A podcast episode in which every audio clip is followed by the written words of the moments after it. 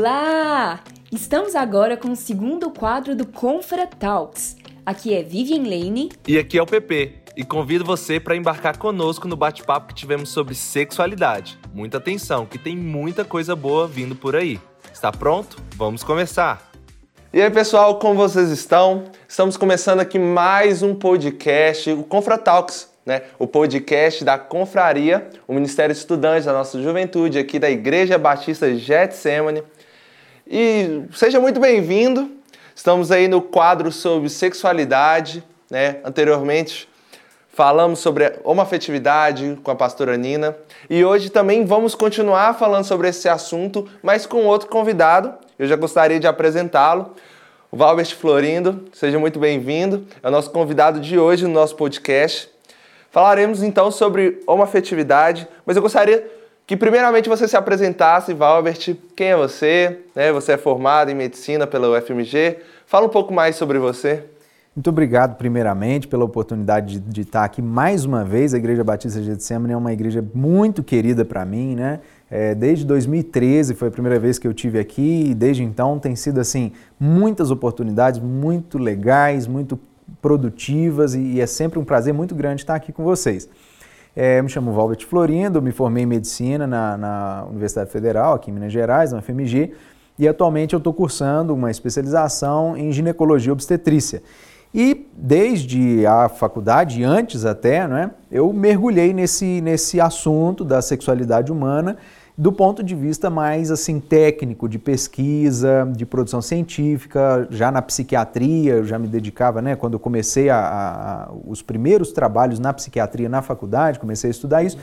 E aí é, consegui, graças a Deus, é, uma publicação, um livrete, né, é, a origem da homossexualidade já na faculdade.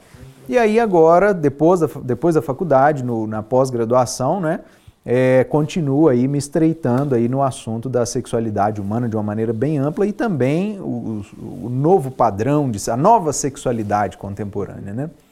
Já pegando um gancho então que você falou do seu livro, eu gostaria que você falasse um pouco sobre ele de uma forma bem, bem rápida, né? O que que contém no livro, o que que te motivou a escrever é. esse livro? Pepe, eu acho assim que o livro foi um, um grande também presente de, de Deus, assim, a, a, oportunidade de ter escrito, né? Eu gostaria, antes de falar do livro, de deixar assim muito marcado aqui o seguinte fato. É, eu estou gravando aqui nos estúdios da TV Getsemane, da Igreja Batista Getsemane. Eu sou presbiteriano, eu tenho uma confissão de fé cristã. Essa é a maneira pela qual eu vejo o mundo. Sim. Então é claro que quando eu escrevi o livro, é claro que quando eu escrevo um artigo científico, é claro que quando eu pesquiso, eu tento ser o mais imparcial possível. E todo mundo tenta, é claro. Hoje em dia com o Covid aí, cloroquina, não cloroquina, todo mundo tenta ser imparcial. Mas você tem o seu óculos, você tem a maneira pela qual você vê o mundo. E eu não quero esconder isso aqui. Eu vejo o mundo sob uma ótica, sob uma filosofia judaico-cristã, sobre uma filosofia cristã como tal.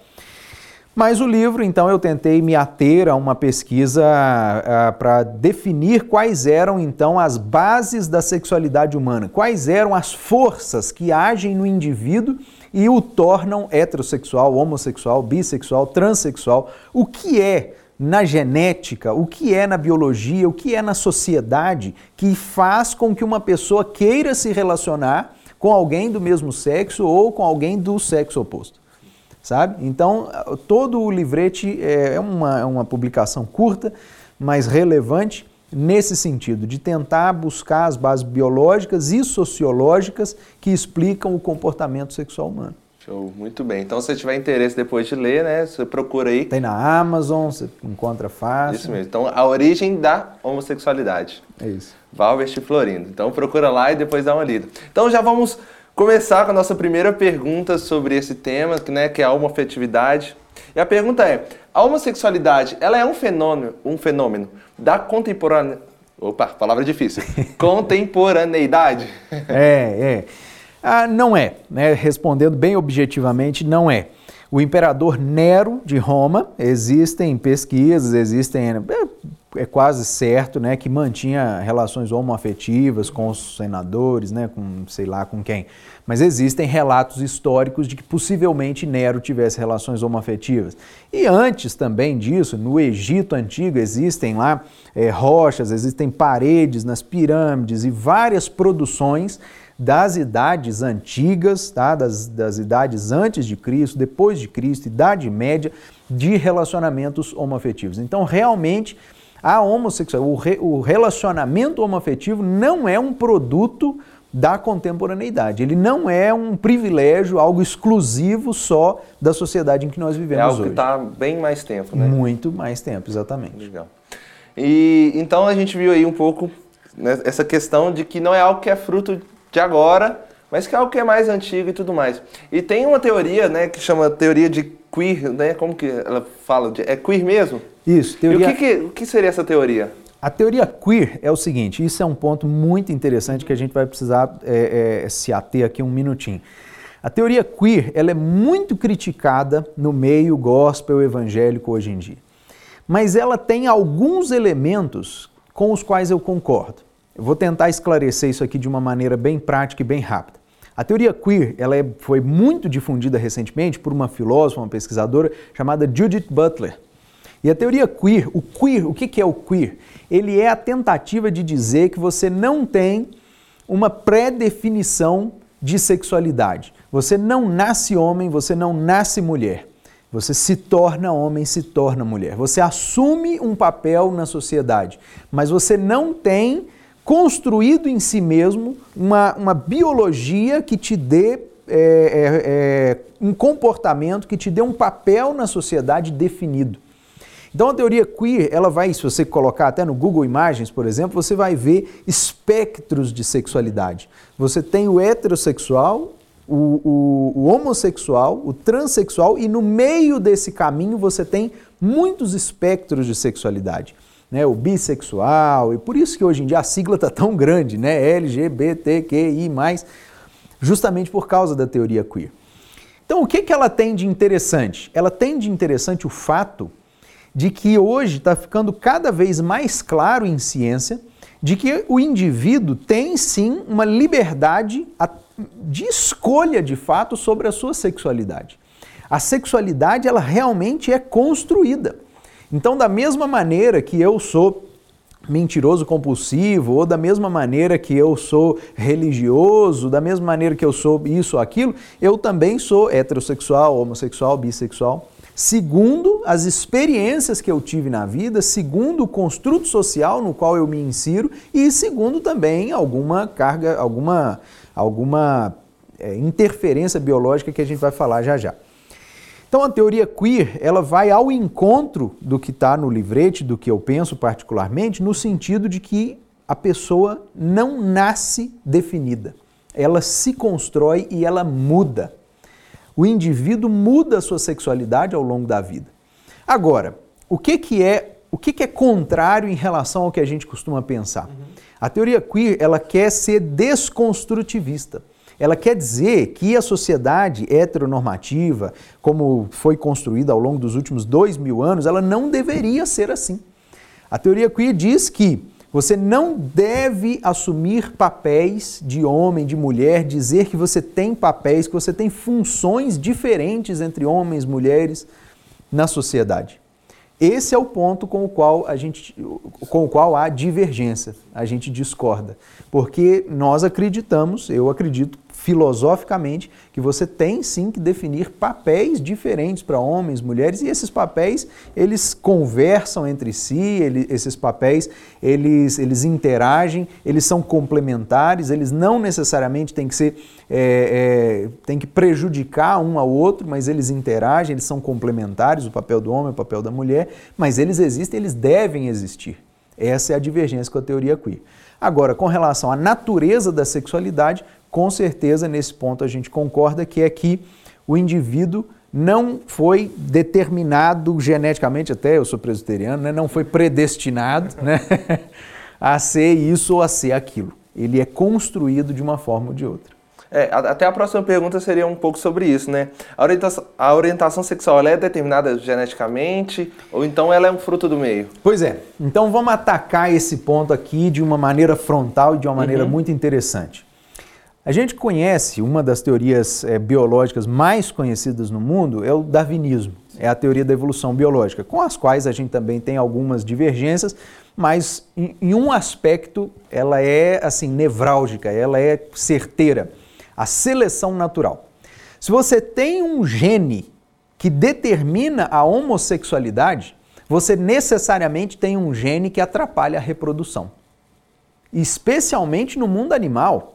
Se você tem lá duas girafas que nasceram homossexuais, não há nenhuma interferência biológica, nenhuma solicitação, nenhuma demanda da sociedade para que a girafa que nasceu homossexual tenha um relacionamento heteroafetivo e tenha prole, e tenha filhos, se procrie. Então, se você tem uma genética homossexual, esse gene atrapalha a reprodução. E se há um gene que atrapalha a reprodução, a tendência máxima é desaparecer. Isso Darwin fala no livro dele A Origem das Espécies. Toda vez que você tem uma característica que atrapalha a reprodução, a tendência máxima dessa característica é desaparecer. E não é isso que a gente observa. Né? Então, começando por aí. Além disso, você tem inúmeras outras evidências de que a, o, o, indivíduo não é determinado biologicamente homossexual ou, heterossexual realmente. Você tem no meio animal, no comportamento animal, uma preferência pela heterossexualidade porque existe compatibilidade anatômica.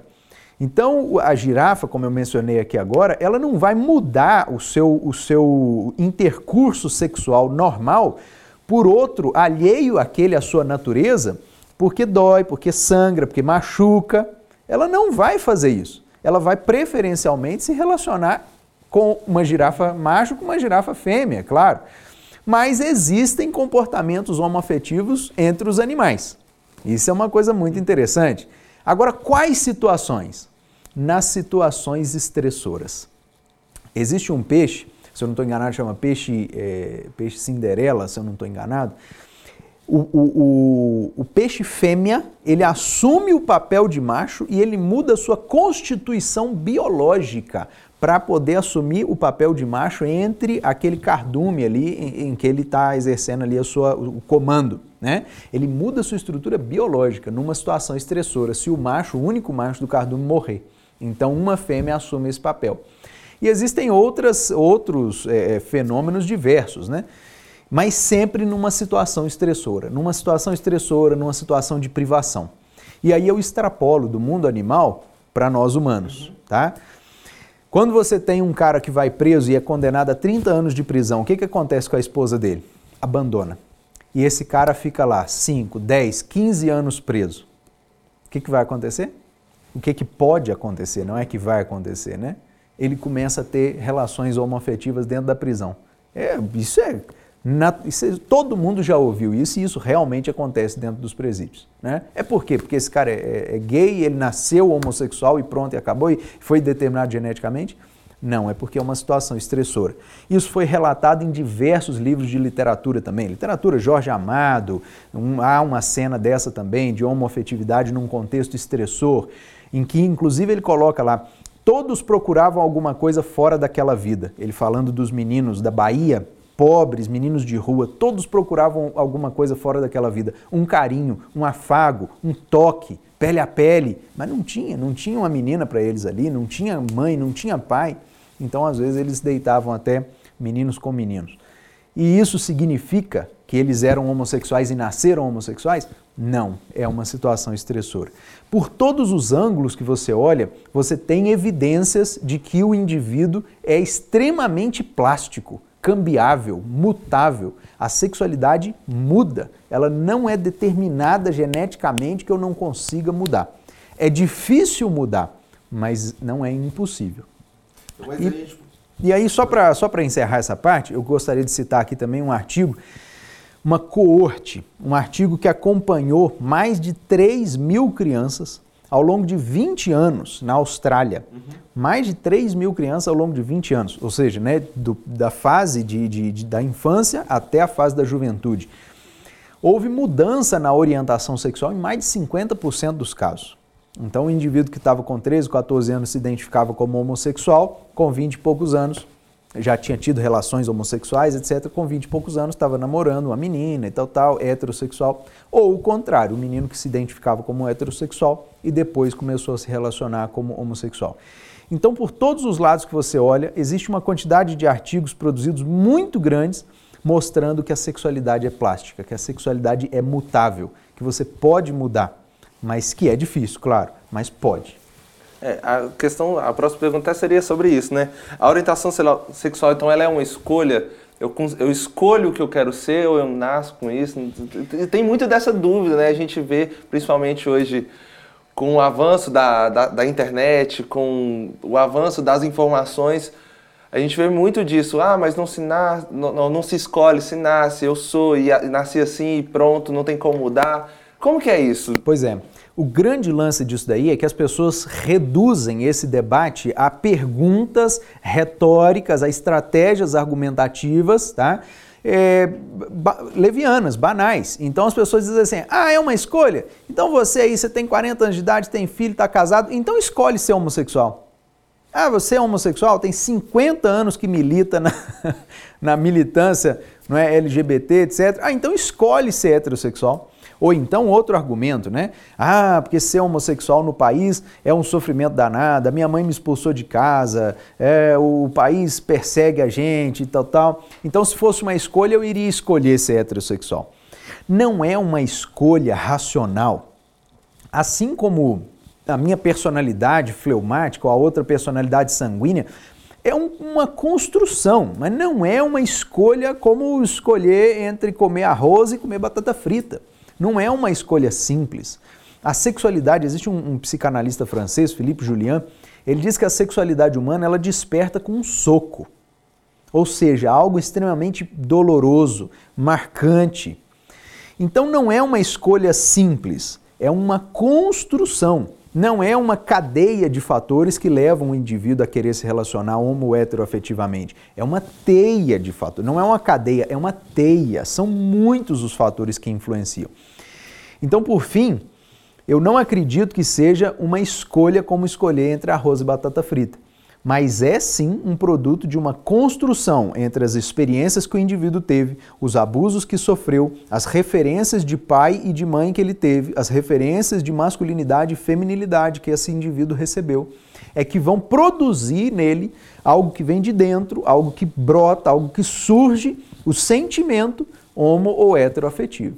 Então é uma produção social, histórica, psicológica, que é uma escolha, sim, mas é uma escolha subjetiva. É uma escolha como escolher entre ser uma pessoa mais ansiosa ou menos ansiosa. Não é uma escolha racional, não está no telencéfalo, não está no córtex. É sistema límbico. É a emoção do indivíduo. É uma construção. Se pode mudar, mas não é uma escolha como apertar um botão a gente vê, né, em, várias, em qualquer situação, a gente costuma talvez polemizar por, por ser um assunto bastante delicado, mas a gente vê, por exemplo, existem tratamentos para pessoas que, que querem talvez lidar com ansiedade e tudo mais. É, desconsiderando totalmente né, a questão ideológica e tudo mais. A pergunta que eu tenho para te fazer é: o fato da atração, né, da sexualidade, daquilo que você escolhe ser, ela pode ser desconstruída de forma por um acompanhamento psicológico, talvez. Ela é algo que é fixa, tipo assim, aconteceu, eu cresci, fui formado e defini minha identidade sexual. Mas por algum motivo que não, não vale citar aqui, eu quero desconstruir isso ou me levar para um outro lado. É possível através da psiquiatria ou da psicologia? Não sei. Essa é uma questão também muito interessante, porque recentemente, recentemente não, deve ter uns 10 anos isso já, foi uma discussão calorosa, fervorosa no país, se os psicólogos poderiam acompanhar as pessoas que gostariam de mudar a sua orientação sexual, que gostariam de se relacionar com pessoas de outro sexo. E foi definido, e acredito eu, inclusive com uma influência política e ideológica muito grande, que não. E aí a propaganda em torno disso é terrível. Uhum. Então o que se prega é que, ah, porque estão oferecendo cura gay cura gay. Isso é uma, um termo pejorativo, isso é uma estratégia torpe da imprensa politizada, tá?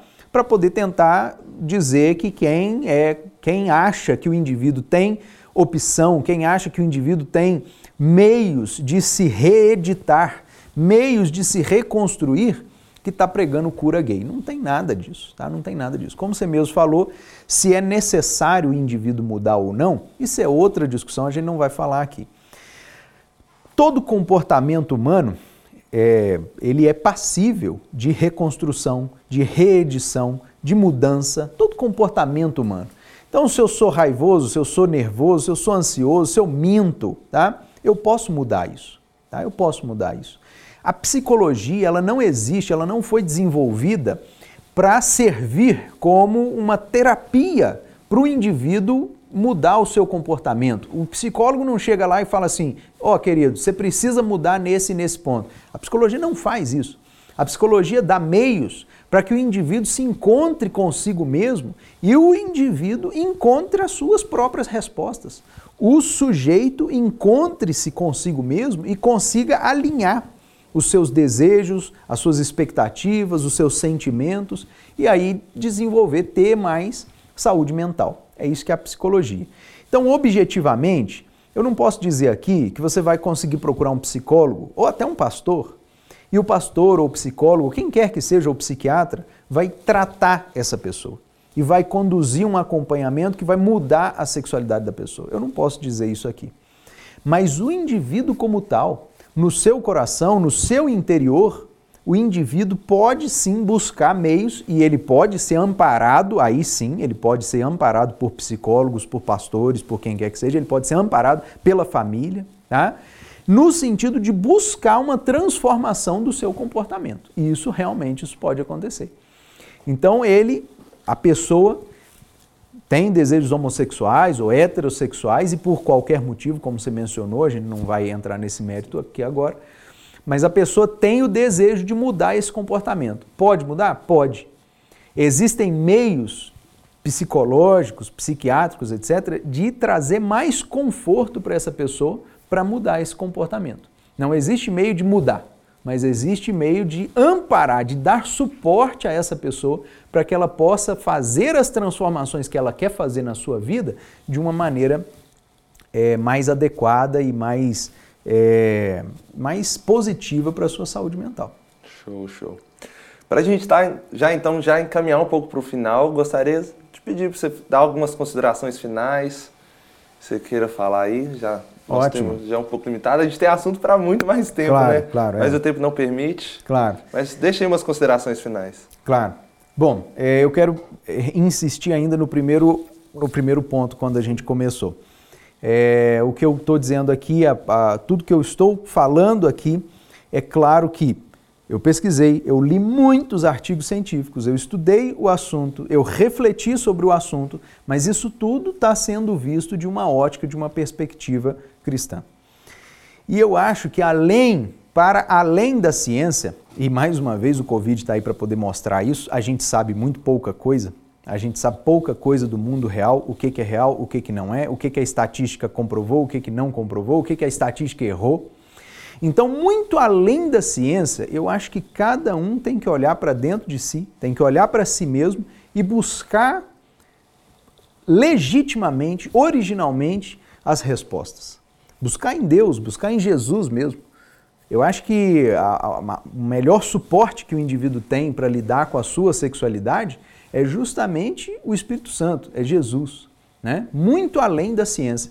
A ciência serviu para poder me mostrar que porque realmente não tem sentido dizer que o indivíduo nasce com um gene que vai fazer com que ele queira se relacionar com pessoas do mesmo sexo. A ciência me mostrou isso. Eu li, estudei, tal, tal, e cheguei a essa conclusão. Agora, a ciência não consegue me ajudar a me encontrar comigo mesmo.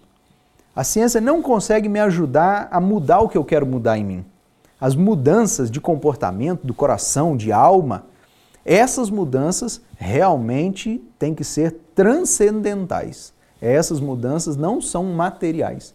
Não tem um remédio que eu vou usar que vai mudar o, o, o cérebro da pessoa. Ela tem que buscar dentro de si, buscar em Jesus, no Espírito Santo, a, as mudanças que ela quer. Isso aí. Muito obrigado. A gente está chegando aí ao fim de, desse podcast, mas ó, Continue acompanhando aí, a nossa série não acabou, esse foi só o segundo episódio da série sobre sexualidade. E eu também vou dar o spoiler, né? O Robert vai estar com a gente no último podcast dessa série com a Nina. Então, acompanhe, continue acompanhando. Valvert, muito obrigado pela presença e até daqui a pouco, né? Valeu, obrigado. No próximo podcast aí. Obrigado eu mais Você é muito bem-vindo, viu? Sempre uma felicidade estar aqui. É isso, continue nos acompanhando e esse foi mais um Confra Talks. Até a próxima, tchau, tchau.